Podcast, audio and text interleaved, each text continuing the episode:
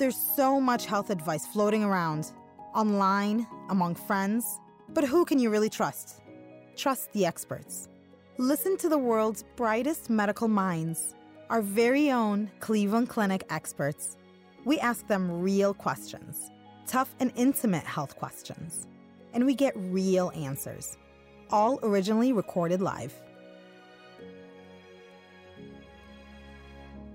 Thank you for joining us. I'm your host, Nada Youssef, and you're listening to Health Essentials Podcast by Cleveland Clinic. Today, we're broadcasting from Cleveland Clinic main campus here in Cleveland, Ohio, and, here, and we're here with Dr. Manoj Monga.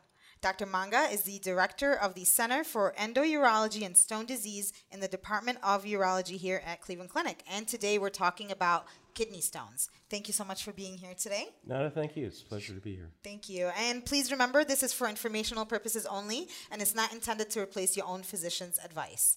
So before we jump into topic, I'm just going to ask you uh, some random questions, just personal, just to get to know you better, if that's okay.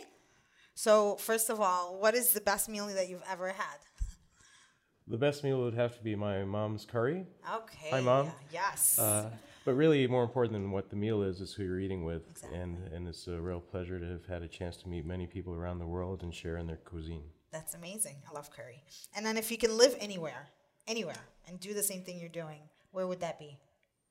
Well, apart from Cleveland, uh, really, there, there's been many places I've had a, a fun opportunity to live in Chicago, New Orleans, San Diego, and every city has its own character and its own, own culture. So I feel I could live anywhere because everywhere has something special. Good. Good answer. And then if you weren't a physician today, what would you be doing?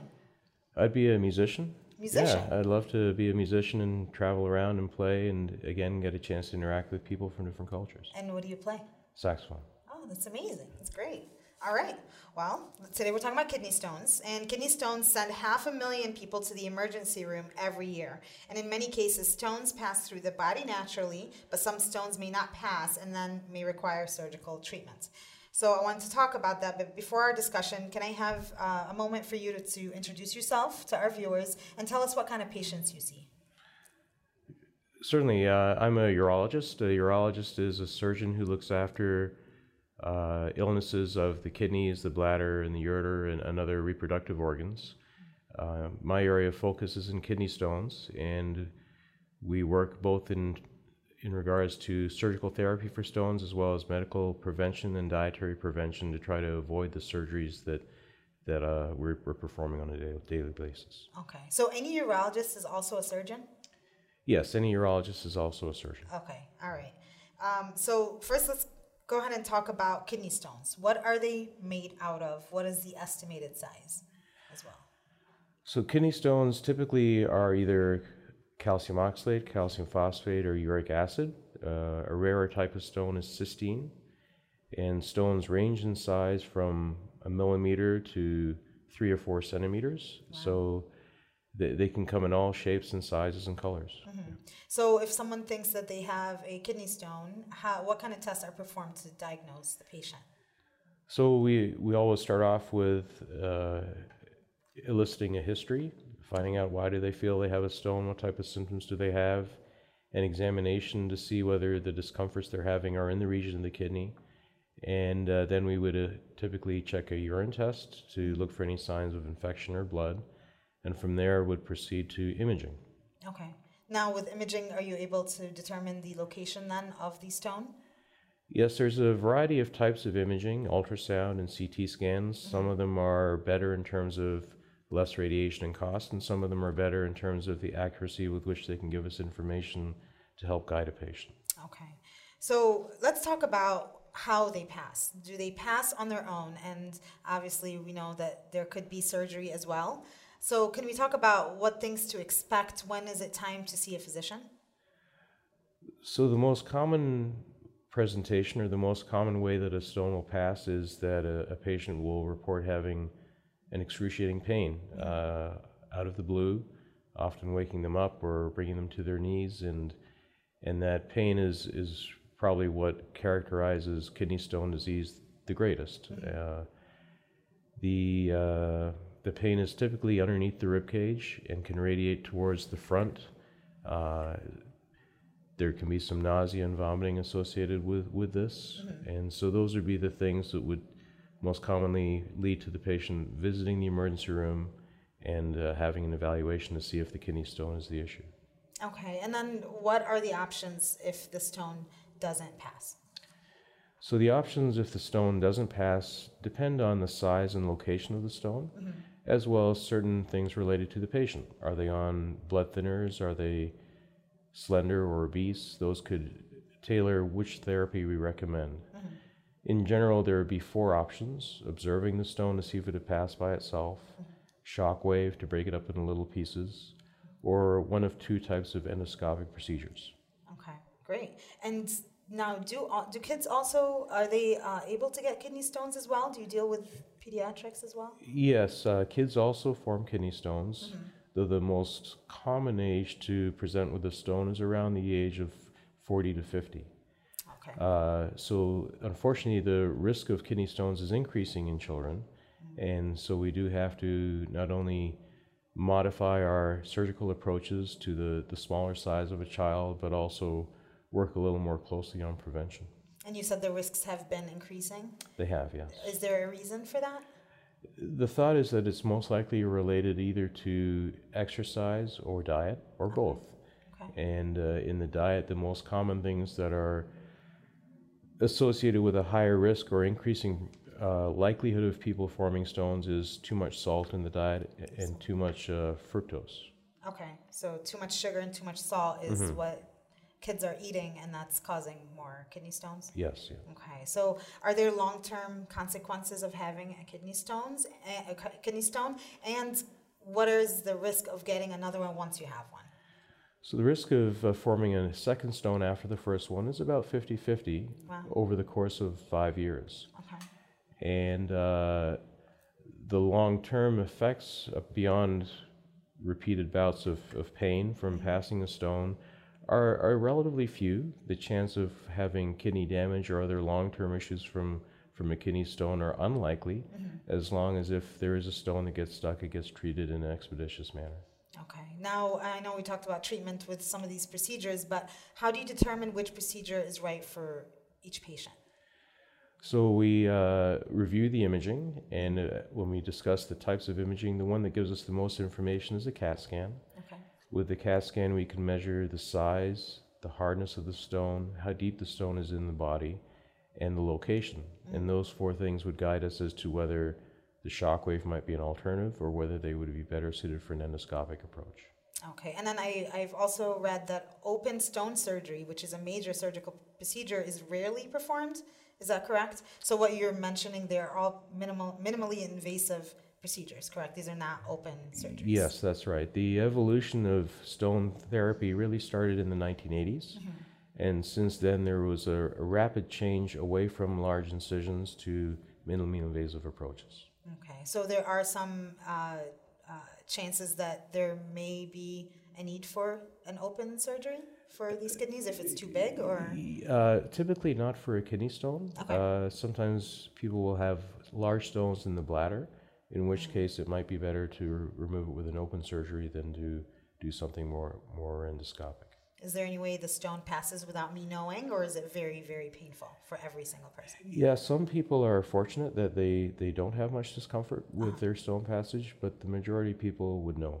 You would know. Okay, and how long does it usually take once you have it, or does it again depend on the size? It does depend on the size, yes. So o- on average, it might take a few days if it's a one or two millimeter stone, but it might take up to three or four weeks if it's a six or seven millimeter stone. Wow. Okay, and can these be fatal at all?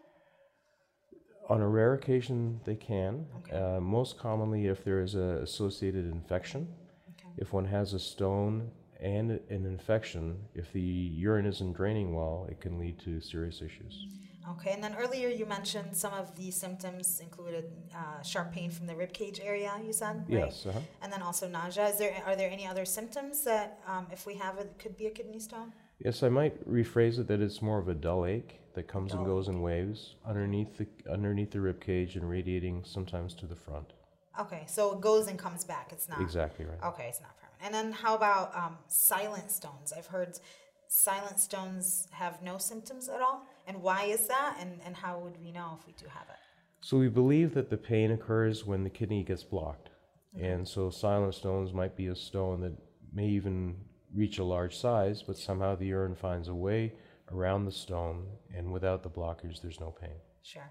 Okay, and then let's talk a little bit about the causes and the risks of developing those kidney stones. We talked about the diet. You said uh, fructose, sugar, and salt, as well as exercise. When you say exercise, lack of exercise could cause a kidney stone? Yes, and first maybe I'll backtrack to say that it's a combination, as with most most things in medicine, a mm-hmm. g- genetic predisposition as well as how you live your life. Okay. So depending on the type of stone, up to 80% of your risk of forming a stone is related to your genetics. Mm. And that doesn't necessarily mean that you can't modify that risk by being healthy, eating well, exercising, avoiding being obese. Okay. So certainly obesity and lack of exercise can increase your risk of stones. Okay, now, um, does is lack of drinking water does that cause kidney stones? I've I've heard that before. Is that true? Yes, so uh, keeping the urine as dilute as possible will decrease the chance that crystals come together to form a stone. So whether it be water or any other type of fluid that one enjoys drinking, mm-hmm. uh, drinking a lot is important. Okay. So, what do you recommend as a healthy diet for someone to prevent having kidney stones? So the target is to drink about two to two and a half liters of fluids a day. Mm-hmm. Any type of liquids except for black tea and dark colas. Mm. Those two things may increase your risk of stones, but anything else is good to drink. Limiting the sodium to less than 1500 to 2000 milligrams a day. Watching your salt. That means eating fresh, eating at home, eating healthy. The third thing is taking an adequate amount of calcium. Uh, so often there's a uh, a uh, misconception that one should limit your calcium if you have a calcium stone, but it's important to take an adequate amount, amount of calcium a day, which means two to three servings per day of a calcium rich food. And then the fourth thing is eating lots of fruits and vegetables, especially those that are rich in citrates lemons, limes, oranges, and melons, because citrate is an important inhibitor of stones forming. Okay, great. So, you mentioned black tea. Um, I'm a big fan of black tea. Can you tell me why? What is what is what is it about black tea that could cause kidney stones? Yeah, so uh, there's a substance called oxalate, which can be a component of some types of stones. And there's a high amount of oxalate in black tea compared to green tea. If one adds milk to the tea, then that'll help offset the oxalates because the calcium in the milk will bind the oxalates and prevent it from being a problem. Okay.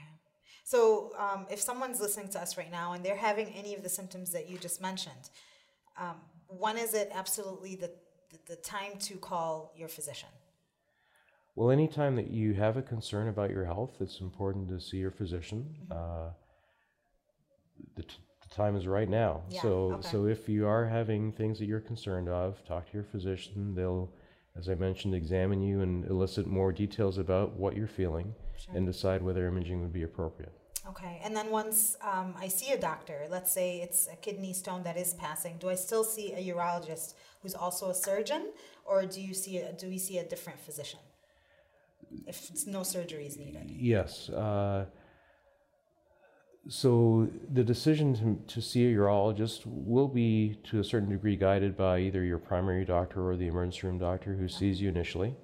It's always helpful to see a urologist, even if you pass your stone.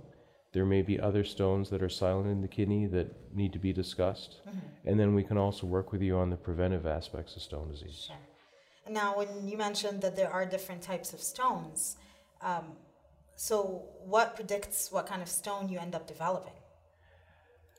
So once again, we come back to genetics. Part of what part of uh, what type of stone you form is likely related to your genetics. It may be related to your microbiome, which is the type of bacteria that are are in your body. Uh, we try to predict what type of stone it may be by evaluating the urine with a test that's we collect the urine for 24 hours. And that can often guide us not only as to what type of stone you're prone to, but also what are the best approaches to preventing those stones. Sure, sure. Okay, well, this was short and sweet. but if there's anything else you would like to add um, for our viewers or our audience to help them prevent any kind of development of kidney stones, uh, what would you say? So I'd say the general things I would tell people who don't necessarily have stones is to do the same things that your doctor tells you to be healthy for your heart, for your brain, which is eating well, exercising, getting good rest, and trying to avoid stress. Okay, avoid stress. That's a hard one now, isn't it?